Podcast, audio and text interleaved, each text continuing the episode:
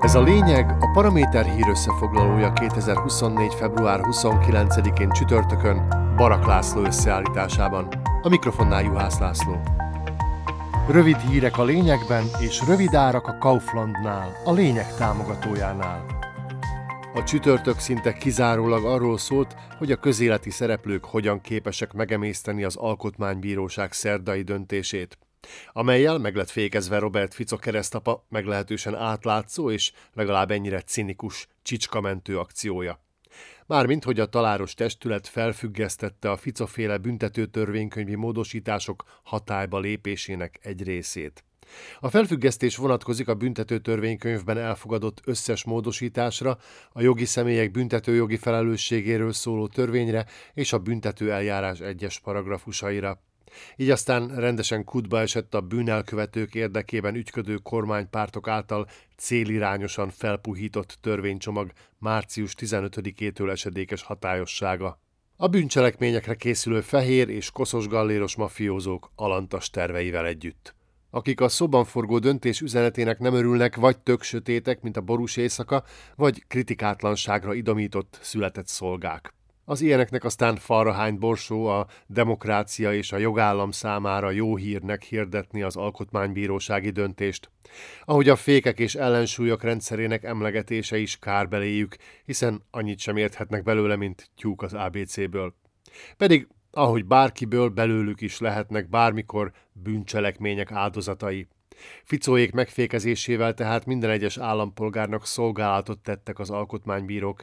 Nem utolsó sorban az alkotmányos kontrollt kezdeményező államfő Zuzana Csaputová, mert per pillanat elsősorban neki köszönhető, hogy egyelőre nem változnak negatívan az állampolgárok kártérítéshez és az igazságszolgáltatáshoz fűződő jogai hogy az esetleges funkcionális analfabéták is megértsék, nem sikerült elérnie a Ficomafiának, hogy komoly következmények nélkül csalhassanak, lophassanak, rabolhassanak és erőszakoskodhassanak a közemberek rovására az eféle alávaló tettekben utazó bűnözők.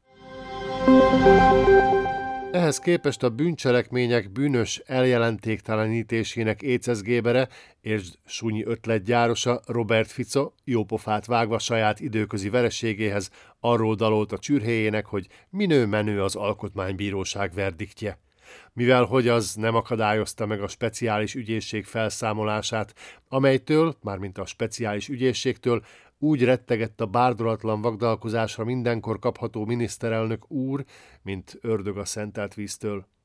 Talán érdemes lenne belegondolni, vajon miért.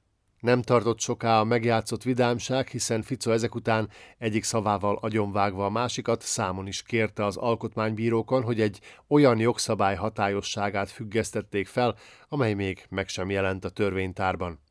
No csak, mintha Robert Fico eme kijelentése közvetlen beismerése lenne, hogy a tárgyalt jogszabály eddig csak azért nem került be a törvénytárba, mert azt hitték, nem mernek majd róla dönteni az alkotmánybírók.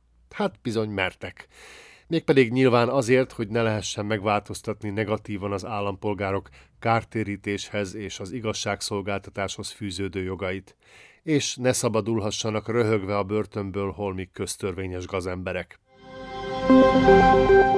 Úgy is van belőlük szabadlábon több, mint elég sőt, akár a parlamentben is ronthatják a levegőt. Itt van például az SNS-es Rudolf Huljak, aki arról színészkedett egy netes kormánypárti fospumpának nyilatkozva, hogy szemrebbenés nélkül agyon kellett volna lőni azt a Matus Bistrianskit, aki megpróbált kérdéseket feltenni az Abu Dhabiban fogalmatlanul kotkodácsoló Martina Simkovicsová kulturális miniszternek. Nem semmi, ez a kretén horda halálos bűnnek tartja, ha valaki számon mer kérni egy futóbolondot. Ez van, de ha van egy cseppeszed, ezt nem kell szeretned. Ez volt a lényeg Barak László összeállításában 2024. február 29-én csütörtökön. Kommentált hírösszefoglalónkkal legközelebb holnap este jelentkezünk a Paraméteren, szóban és írásban, podcastjainkat pedig a Paramédia rovatban találják, illetve a Spotify, az Apple Podcasts, a Google Podcasts és a Podbean platformjain.